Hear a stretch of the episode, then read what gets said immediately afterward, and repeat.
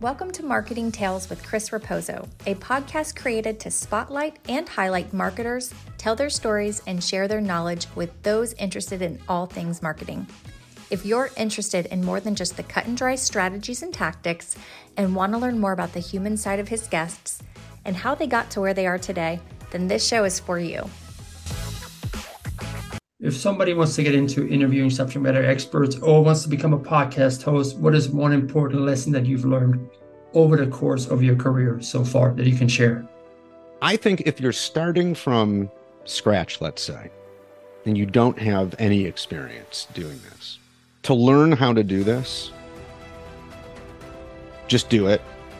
There is, like we just said, no matter how many books you read about it, or how much you listen to other interviewers do their thing, which is a very important thing to do. No matter how much you do that, you still are going to suck at first. You just are, like with most things. But I guarantee that if you keep with it by episode 10 or 20, you'll listen back to episode one and be like, whoa, I've gotten a lot better at this. Or, gee, I used to be not as good at this. And now I'm a lot better because I'm just more comfortable. It's like anything, just the more reps you get, the more comfortable you're going to be, the more confident you're going to be. And that's just going to make all the difference. So much of this is just confidence. So just, you know, know going in, it's going to be a little rough at first, maybe. Don't worry about it. Just do it. Have fun with it. Enjoy it. Ultimately, it's an enjoyable thing to do to have in depth conversations with smart and engaging people and shining the spotlight on them. This is fun as work goes, this is a really fun, engaging, and stimulating thing to do. So it's totally natural to feel a little uncomfortable at first, a little nervous. Just keep at it and keep doing it. And you will get to a place before you know it where it's just flowing and you know, you're improving every episode.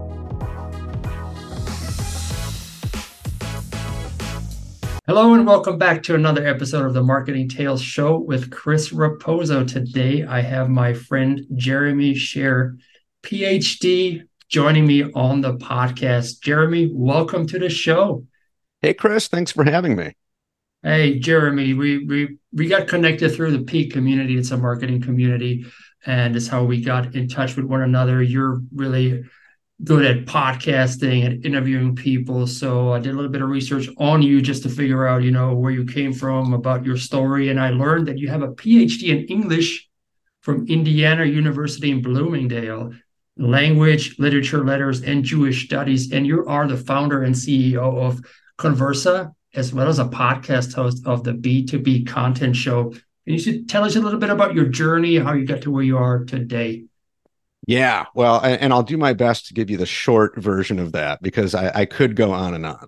So, um, yeah, so as you mentioned, I uh, have a PhD in English literature and Jewish studies, actually, technically, and um, it's in uh, Bloomington, Indiana, and that's where I live today. That's that's how I came here. And like a lot of grad students, I thought I'd be here for a couple years 25 years later i'm still here. And you know i got married had kids kind of put down some roots. So here i am. And um you know i got into podcasting first as a fan. Just love podcasts love listening to them like millions of other people around the world. But i also have a background as a musician.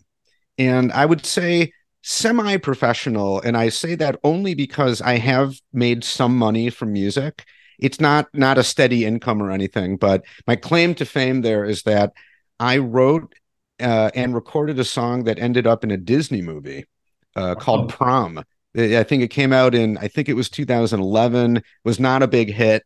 But you know if you're into disney some people might remember it and it's like actually me singing the song. It's it was a one-off thing pretty amazing. But anyway that's kind of an aside just to say that i have uh, because i'm into music and writing and recording I built a, a home studio, and uh, and it's the same equipment, same process used for recording spoken audio, which is of course what podcasts are. And so I was kind of well positioned to get into that. And I was a freelance writer for many years, which included eventually writing for some uh, uh, public radio programs. And first, just as a writer, but then that turned into opportunities to be on the air, so to speak, and record segments and they we didn't call them podcasts but it was the same basic idea you know recorded recording pre-recorded radio segments which then we would play and people could download. And so at some point i realized like hmm as podcasts kept getting more and more popular. I'm like i i can do this you know? And how i got into doing exactly the business i do today for five years i worked in corporate america. I was a copywriter at a medical device company. And while i was there I learned that the sales teams there, and, and this is a big company, salespeople all around the world, they were asking for a podcast, an internal podcast, so they could learn from each other about how they sell, you know, overcoming objections, closing deals, things like that. And I had that had never occurred to me because I had never been in the corporate world or really worked in any kind of organized business at all. And I was this is I'm in like my 40s at this point, you know.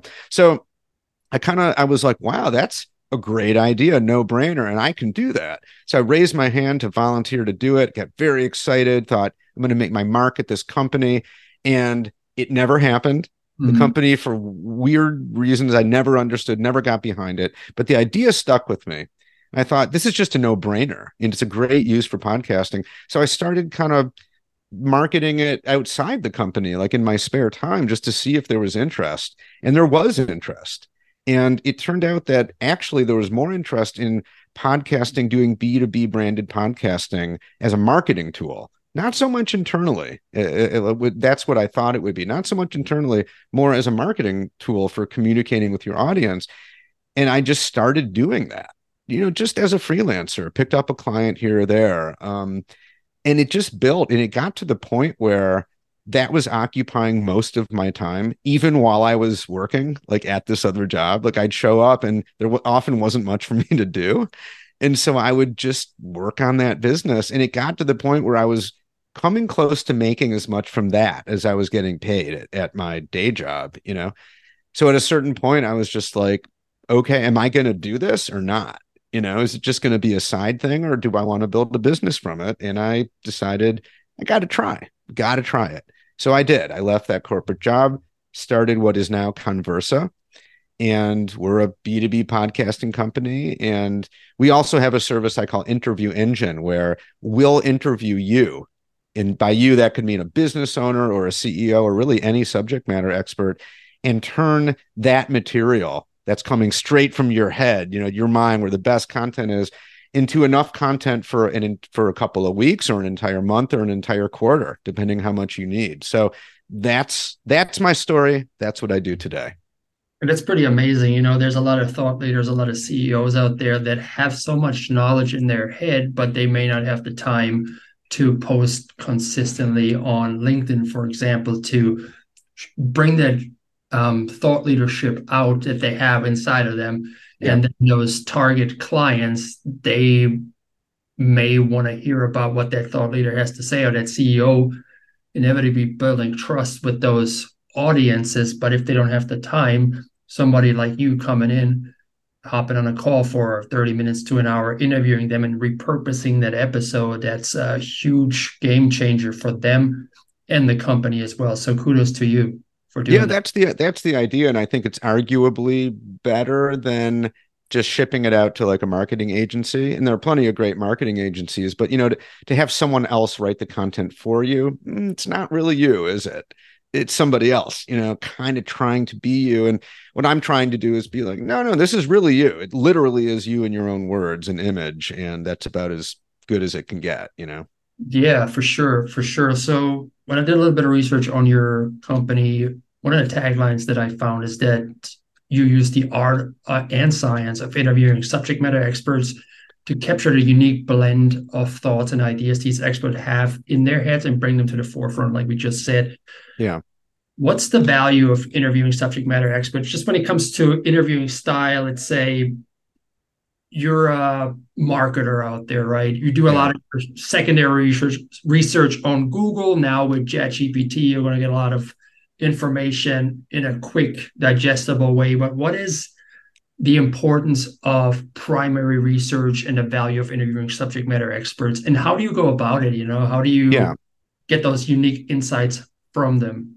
Yeah. So So let me answer that. I'll take the first part of the question first and, and then go on to the second. So the value is a little bit like we were just saying, you know, and, and I think you put it nicely, you know, the best content that any company has is in the minds of its experts, you know, its smartest people or the founders, you know, the people who've just been doing this for years. And they've built up what I think you can rightfully call a unique kind of set of information that's in their head. And it's not just information, right? It's not just data, it's a mix of everything. It's a mix of their experiences and their thoughts and their emotions about it and how they feel about it and mm-hmm. the anecdotes they can tell. You know, all that stuff is 100% unique to the individual because no two people are exactly alike, not even identical twins. I have identical twins. I have two boys and they look alike, but they're not the same person, you know? So everyone has their own unique experience. And I think most marketers would agree, just most people would agree that the best content is content that does not just blend into that sea of sameness, you know, that it is unique and it stands out. Everyone can agree, I think, that, yeah, sure, of course, that's good content. We all want that, but it's hard to get. And I think we would also agree that a lot of content that we see, especially B2B stuff, does kind of blend in. And I think the reason for that is because like you said you're often your first move is you know you're a marketer like you're on a marketing team and you get assigned write a blog post about this. And you know we have a subject matter expert and you know you can get some quotes from them you can interview them. And we'll get to the nuances of that in a second. But you know one of your first moves is probably going to be let's google that.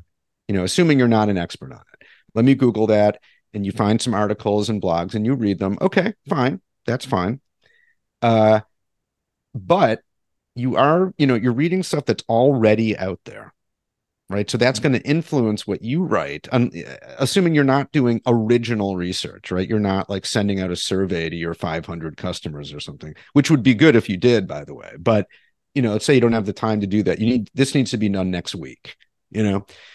And then maybe you go to chat gpt and be like okay write me an outline for this or just give me a summary of what i need to know that's all good and well, but you are very much dealing then with stuff that's already been published.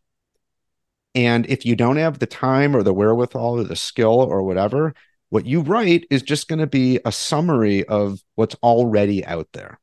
Mm-hmm. I think that happens a lot just based on my own experience of reading like the average blog post where my sense of it as I begin and especially, you know, as I get through to the end, I'm like, I've kind of heard this before. This is not blowing me away. It, it's it's okay, but I feel like I've heard this before. I, you know, I've read this same piece in in other variations, and I, and that's because I have in one way or another. You know, yeah. The value, I think, just on its face, the value of basing what you're writing primarily and maybe you know more than just primarily like fundamentally on an interview you do let's say with someone at your company an expert who has deep expertise on this and has been you know thinking about it and writing about it and having discussions about it for years maybe for decades. Again for all the reasons i said before well well now you're tapping into new territory it's not that everything they tell you is going to be brand new that the you know you've never heard before right? But it's that blend of experiences that they've had and kind of seen the ideas developing over time and, and the discussions they've had that have sparked new ways of thinking about it.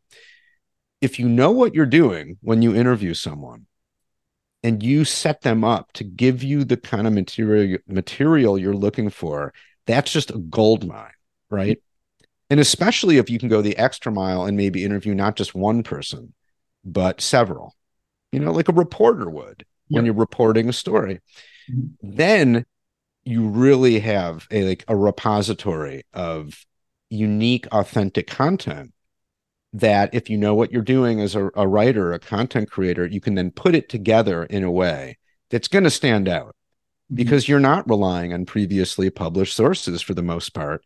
You're relying on discussions you've had with subject matter experts who have unique a unique point of view mm-hmm. on what they're talking about. So that I think is how I think of the, the value of doing these kind of interviews. And I'll pause there for a second before moving on to the next part, just because I've been talking for a long time. Yeah, that, that that makes a lot of sense, and I actually used that that approach by when I wrote my most recent white pa- paper on the demographic enrollment cliff and the marketing towards non-traditional students and the importance of that. So I did the secondary research with Google. I did. I had a help with the outline with ChatGPT, and then I I, I had about 50 pieces to reference that I that I read mm-hmm write my white paper. However, through this podcast, I've built relationships with higher ed CMOs that mm. work at prominent universities. So I asked them to jump on a call with me and I asked them about how they approach the marketing to non-traditional adult learners with their with their universities.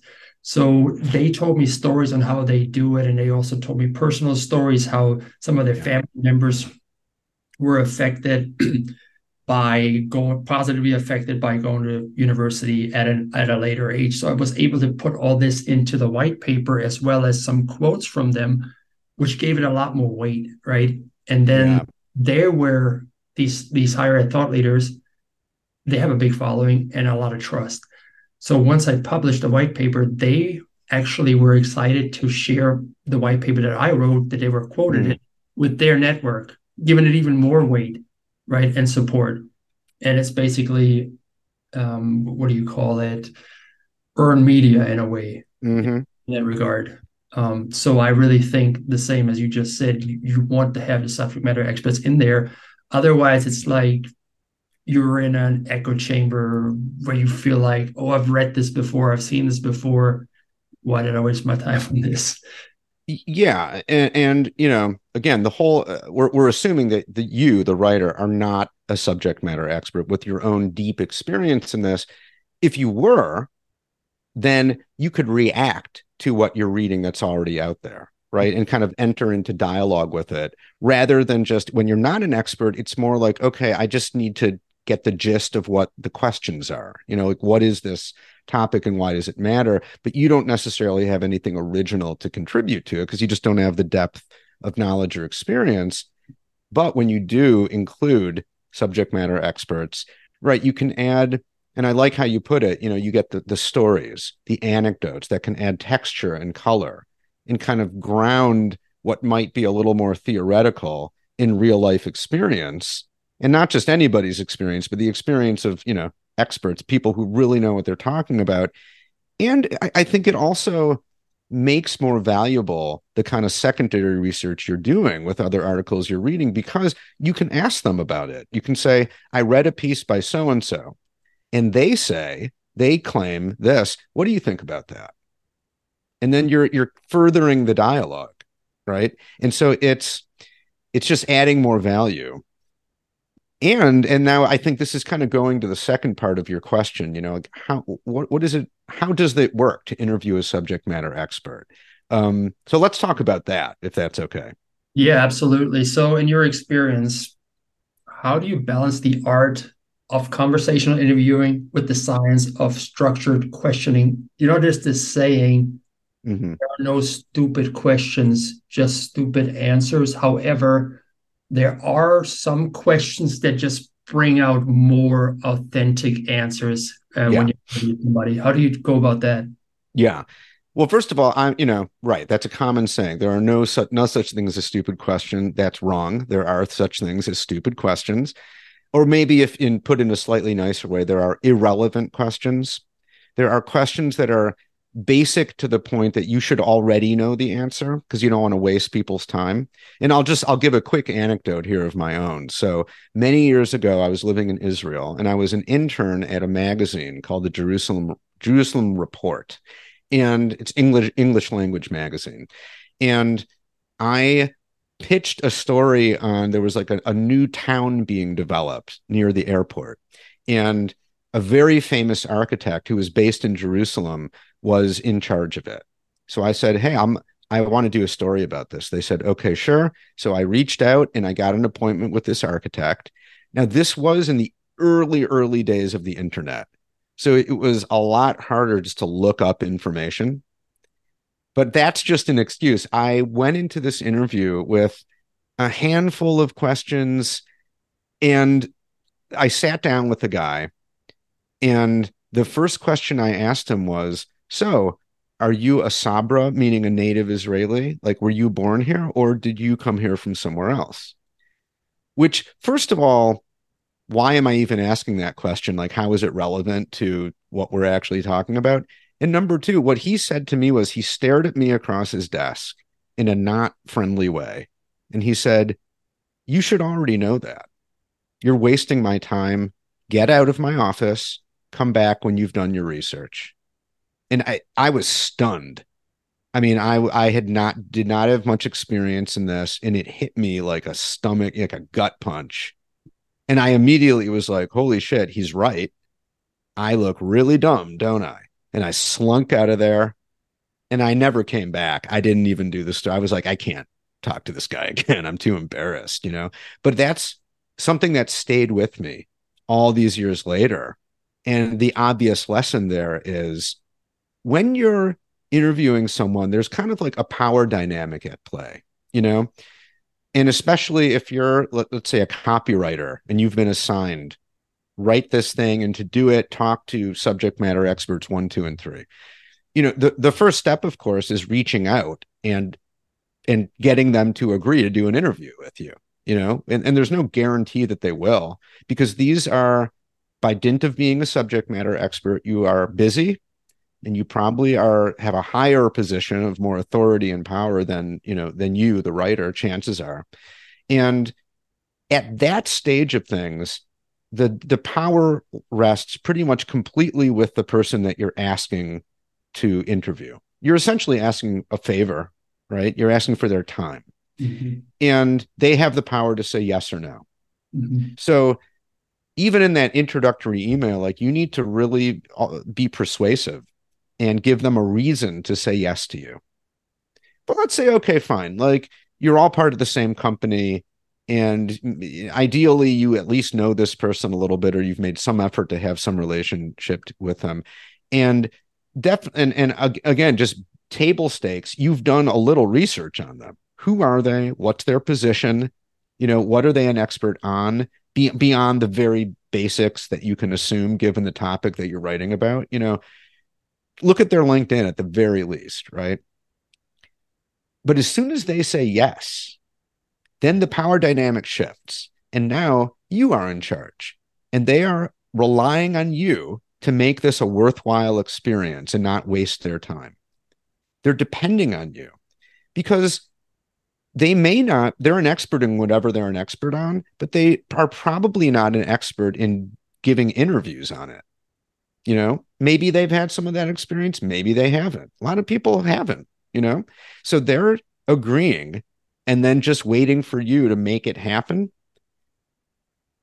But people are not stupid. You know, they can tell, just like the guy I tried to interview, they know if their time is being wasted. So you, if you show up and you're asking super basic questions, like, so what's your title? It's like, well, you know, it's on like you should know that. First of all, we work in the same company, you know. And so you don't want to be in a position to ask those questions, right? You don't want to waste people's time. You want to get right to the point and you want to have questions ready to go. But see, I think a lot of people assume that interviewing is a very simple thing. And in some ways, it kind of is. You know, it doesn't have to be overly complicated. It's not complicated, right? It is relatively simple. We all know what it entails. You have some stuff you want to know, and you ask questions to get the people, the person talking about it, and you record their answers, and that's pretty much it, right? On the surface, that is pretty much it. But just like most things, or you could say just like just about anything uh there are there there it's an art and a science there are nuances to it you know?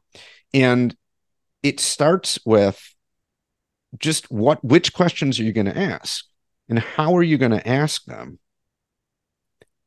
And what are you going for? Why are you asking these questions in the first place?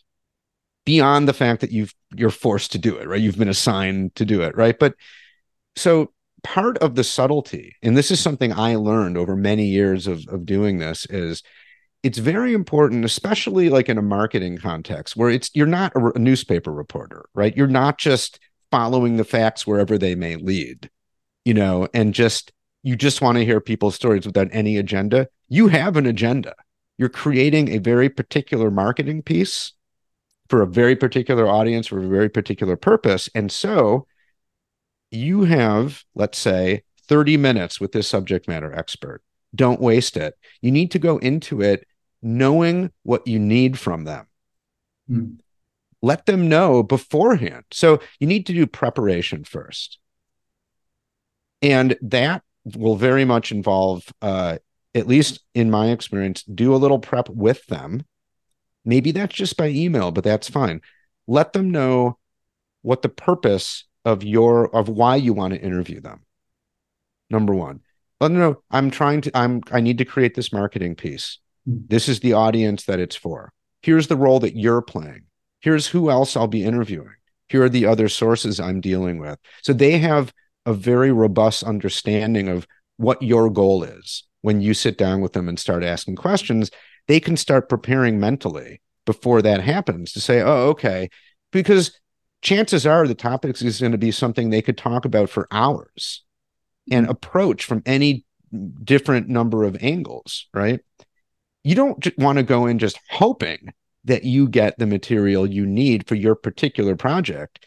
You need to go in armed with the just the right questions and the way to ask them so you guarantee that you get what you need and then one and as the interview is going on if you can sense if you sense like well actually this isn't going how i thought. I'm not getting what i need. You need to be able in real time to pivot maybe recalibrate some of your questions that aren't on your list. Mm-hmm. and be able to do that in real time as the person's talking and as you're keeping track of all the other questions and as the clock is ticking down and you only have 15 minutes left you know the worst thing that can happen is, and this has happened to me, you know, early on when I did this stuff, I walk out of there and I'm like, what just happened? I don't think I got what I need, or I'm not even sure what I got. And I listen back or look back and I'm like, oh shit, this isn't this isn't good enough, really. And you, you know, unless you really have a good relationship with the person, it's mm-hmm. not a good look to get back in touch and be like, can we do that again? You know, you're you that signals that you don't know what you're doing and that you wasted the person's time, you know? So the way that you do guarantee that you get what you need is by th- through some of the methods I've already described, but you know, not just do some research, but think carefully about what story am I trying to tell? And what role is this particular source, this expert, going to play in the story that I'm trying to tell? What do I, in other words, what do I need from them? If you have the time, I would recommend even plot out the, the piece that you're writing.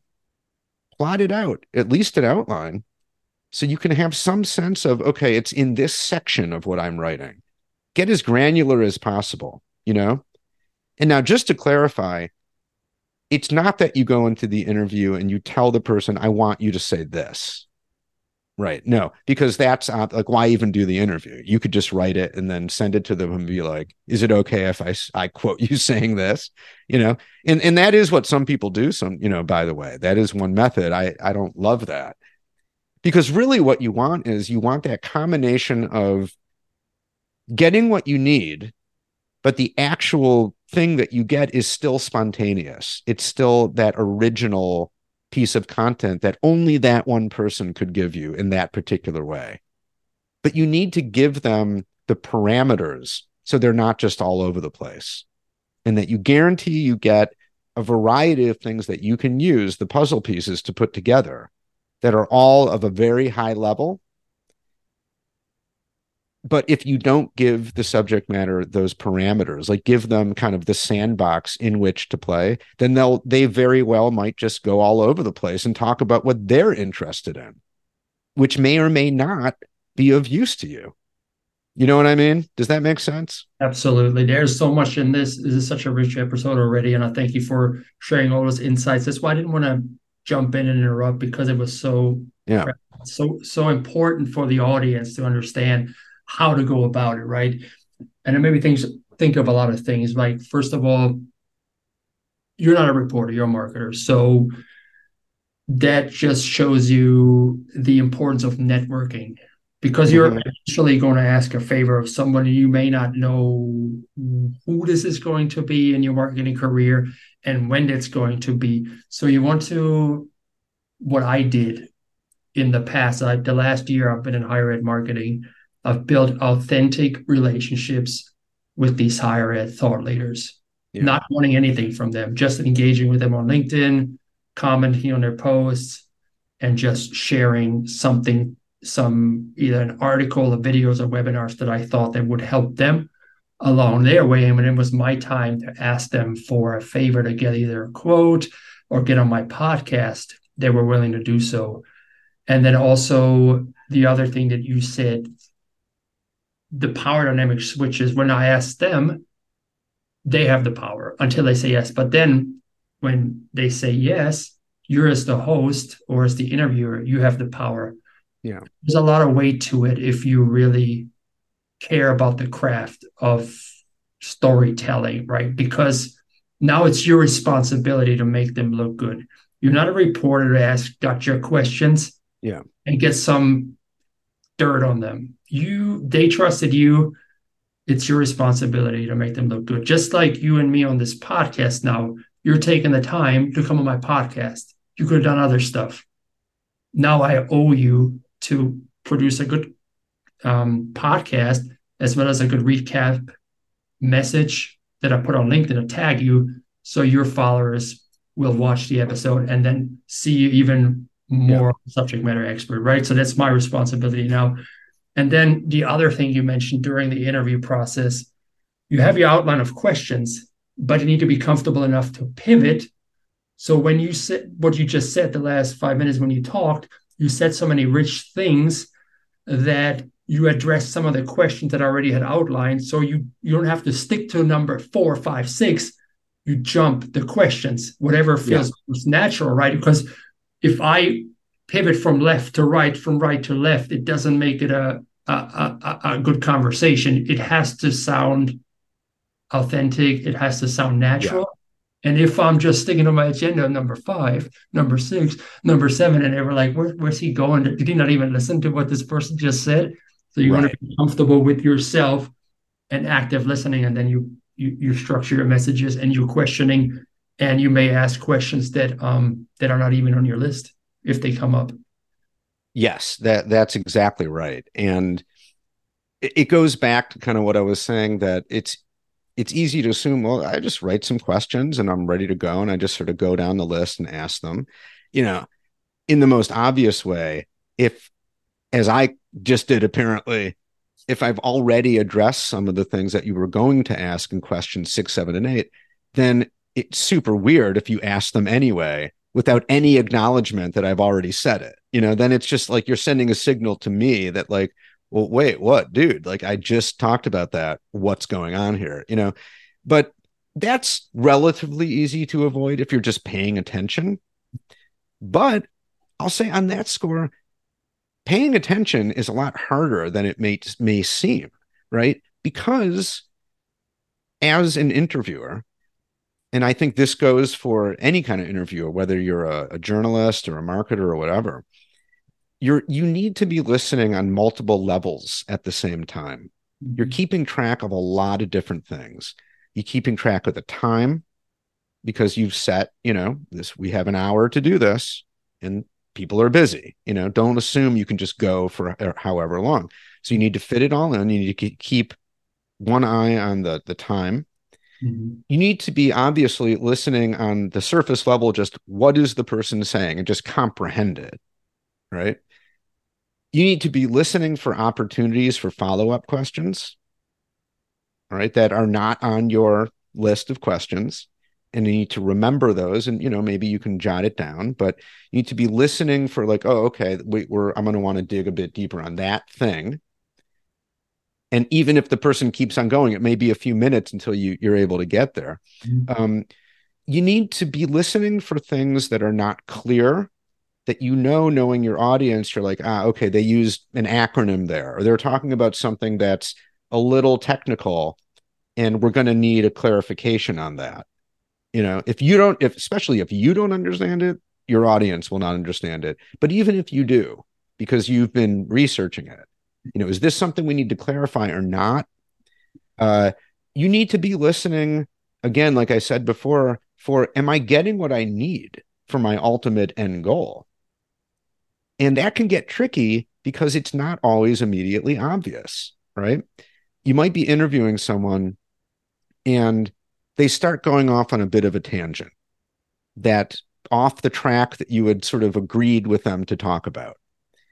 And you have to be able to judge in real time as this is happening. Okay.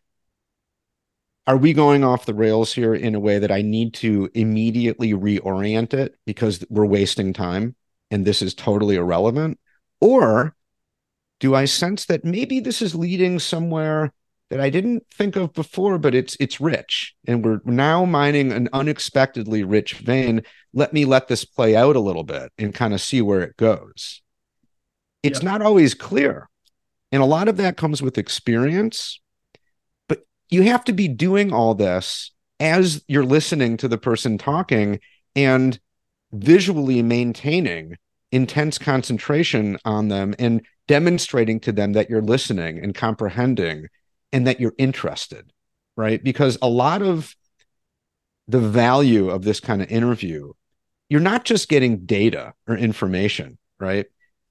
The if you've ever been interviewed, you know that a lot of how it's going to go depends on the the visual cues you're getting from the person you know that that's asking you the question. So it's not just the questions it's how you're you know nodding your head demonstrating that you get it and oh this is good. Keep going you know? Because that's going to inject me with more energy.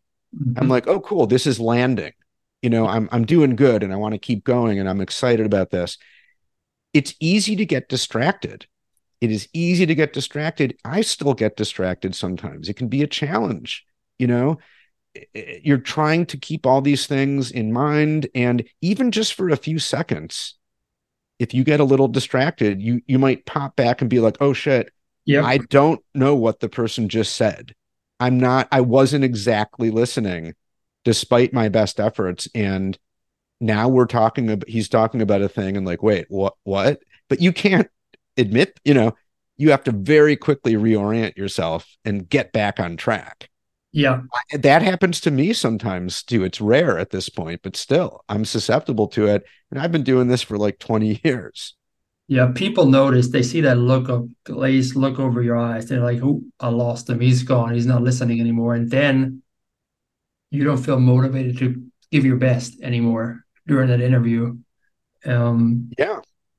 So that happened to me a, a couple times, especially at the beginning and another thing that I learned so when somebody's in that flow state where they really share rich information, I feel one of the worst things one can do is interrupt and try mm. to put their agenda in there real quick when they heard something, right? Like if you say, if you talk for five minutes and there's something in there that I think, oh, this is amazing. I want to say something about that.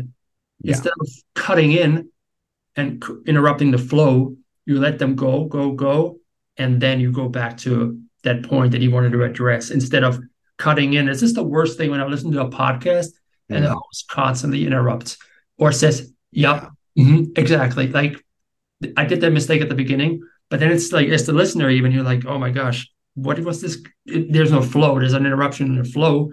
So you got to really um, be disciplined in a way as a host, not to want to just interject. Yes, that's a really good point. And again, it can get complicated because it's not black and white. Mm-hmm. It's not as though, as the host, never interject. No. Sometimes you need to, and sometimes it's good strategy, but only sometimes. And I think it takes a lot of experience to know exactly when.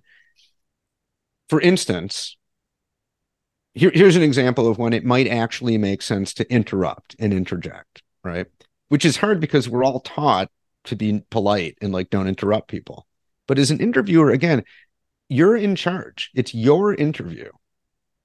Right. The, and and the host is is depending on you to set the guidelines and to guide them down the path. So in rare instances, I think, let's say the the the guest is, you know, talking, going on, you might hear something and it could be an instinct or you just know that like you're like, wait, and and and I've done this. You say, wait, hold on a second. I want to stop you right there. You just said something that's very important and I want to dig into it right now before we lose it. Mm-hmm. You know? And because it connects to something you said before and and that's okay.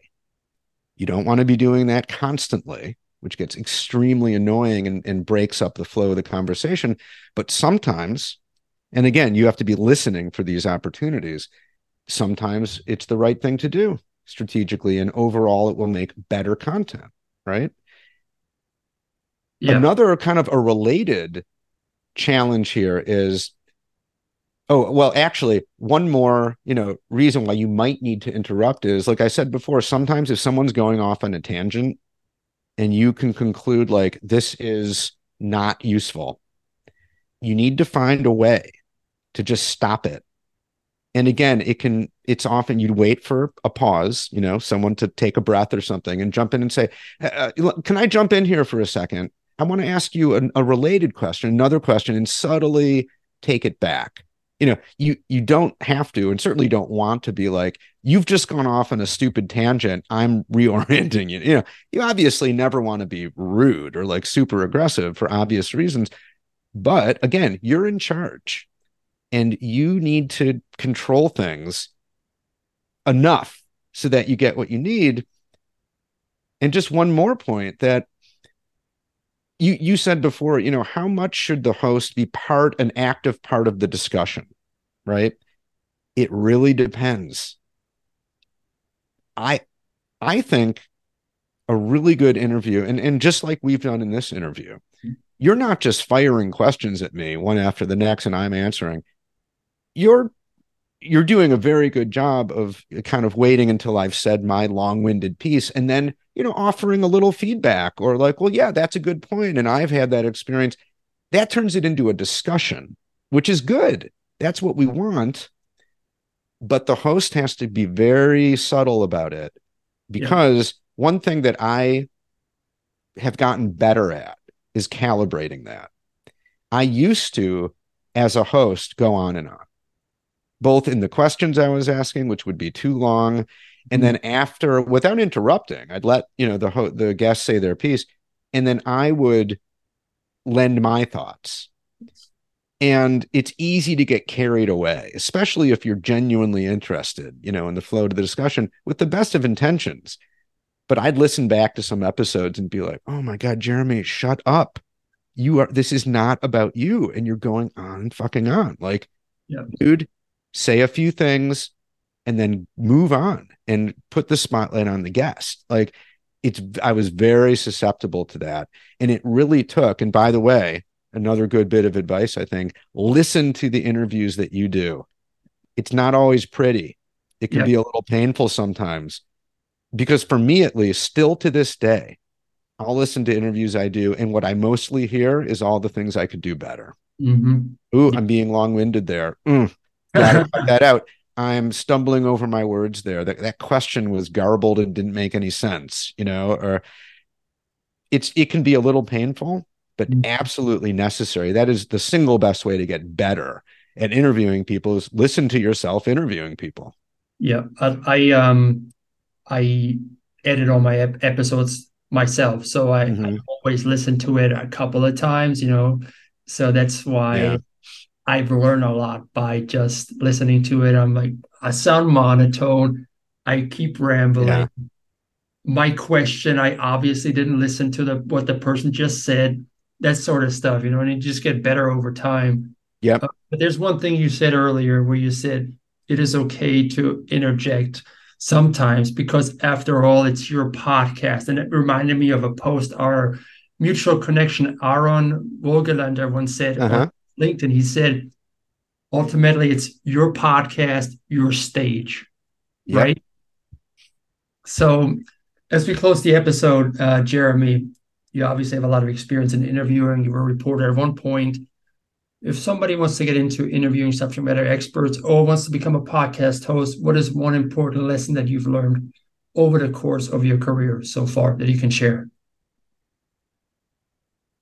Let me think about that for a second. Because I've learned a lot of things, but I'll I'll try to kind of you know drill down into just like one. If I just had one chance to sh- you know share some advice, I think if you're starting from scratch, let's say, and you don't have any experience doing this. Mm. A couple of related things that I think ultimately constitute one thing. To learn how to do this, just do it. There is, like we just said, no matter how many books you read about it or how much you listen to other interviewers do their thing, which is a very important thing to do, absolutely listen to as many you know interview style podcasts as you can and listen in a particular way really study the the technique of the host how how do they do what they do? They a really good host makes it seem entirely natural and easy but they've practiced it. They have a method.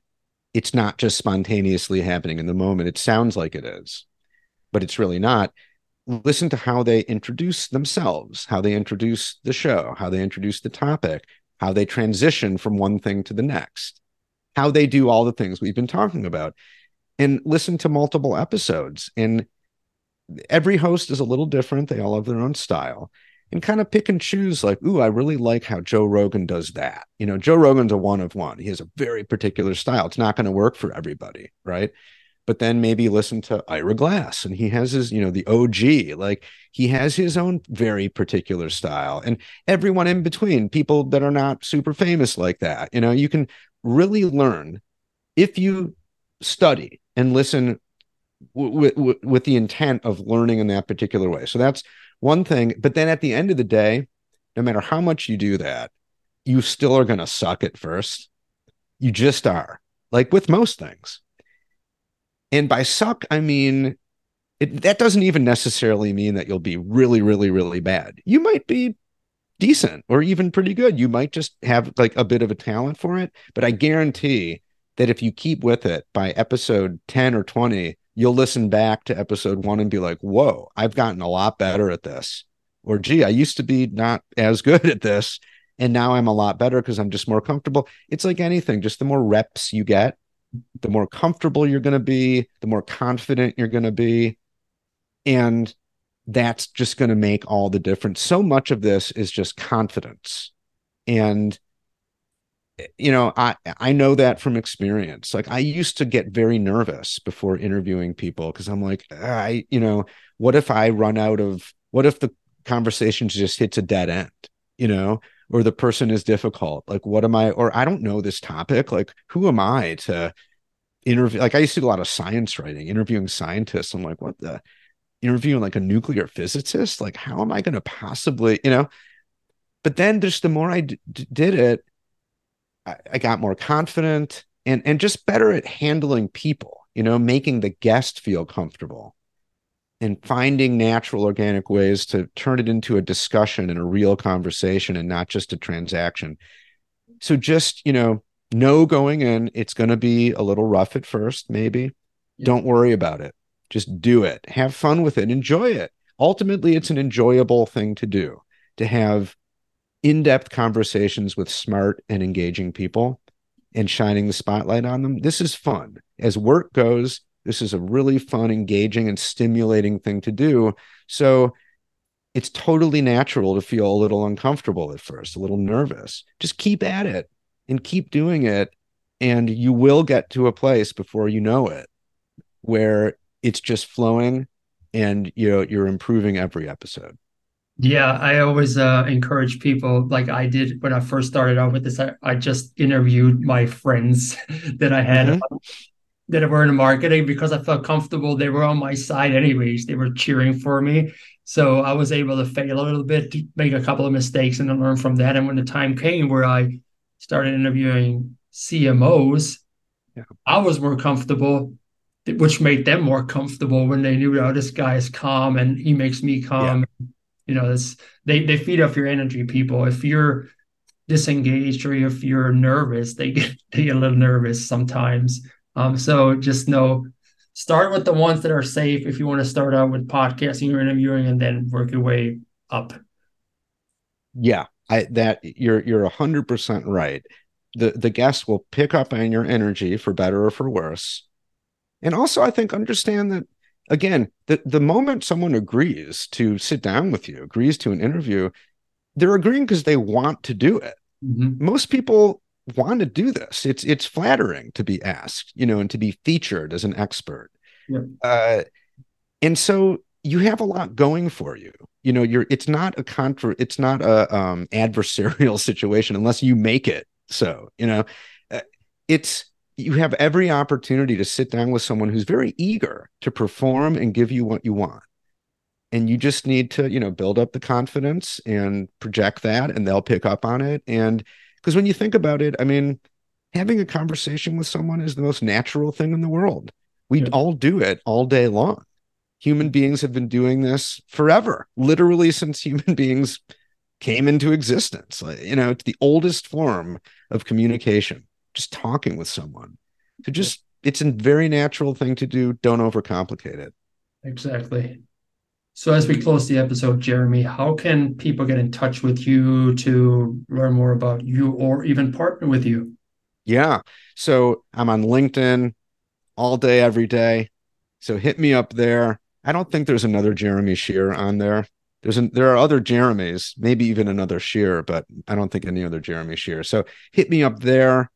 You can email me if you like, Jeremy at connversa.com, connversa with two N's.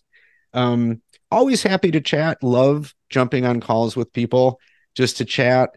Uh, love working with people, partnering with people, open to all that good stuff. So I'd love to hear from people.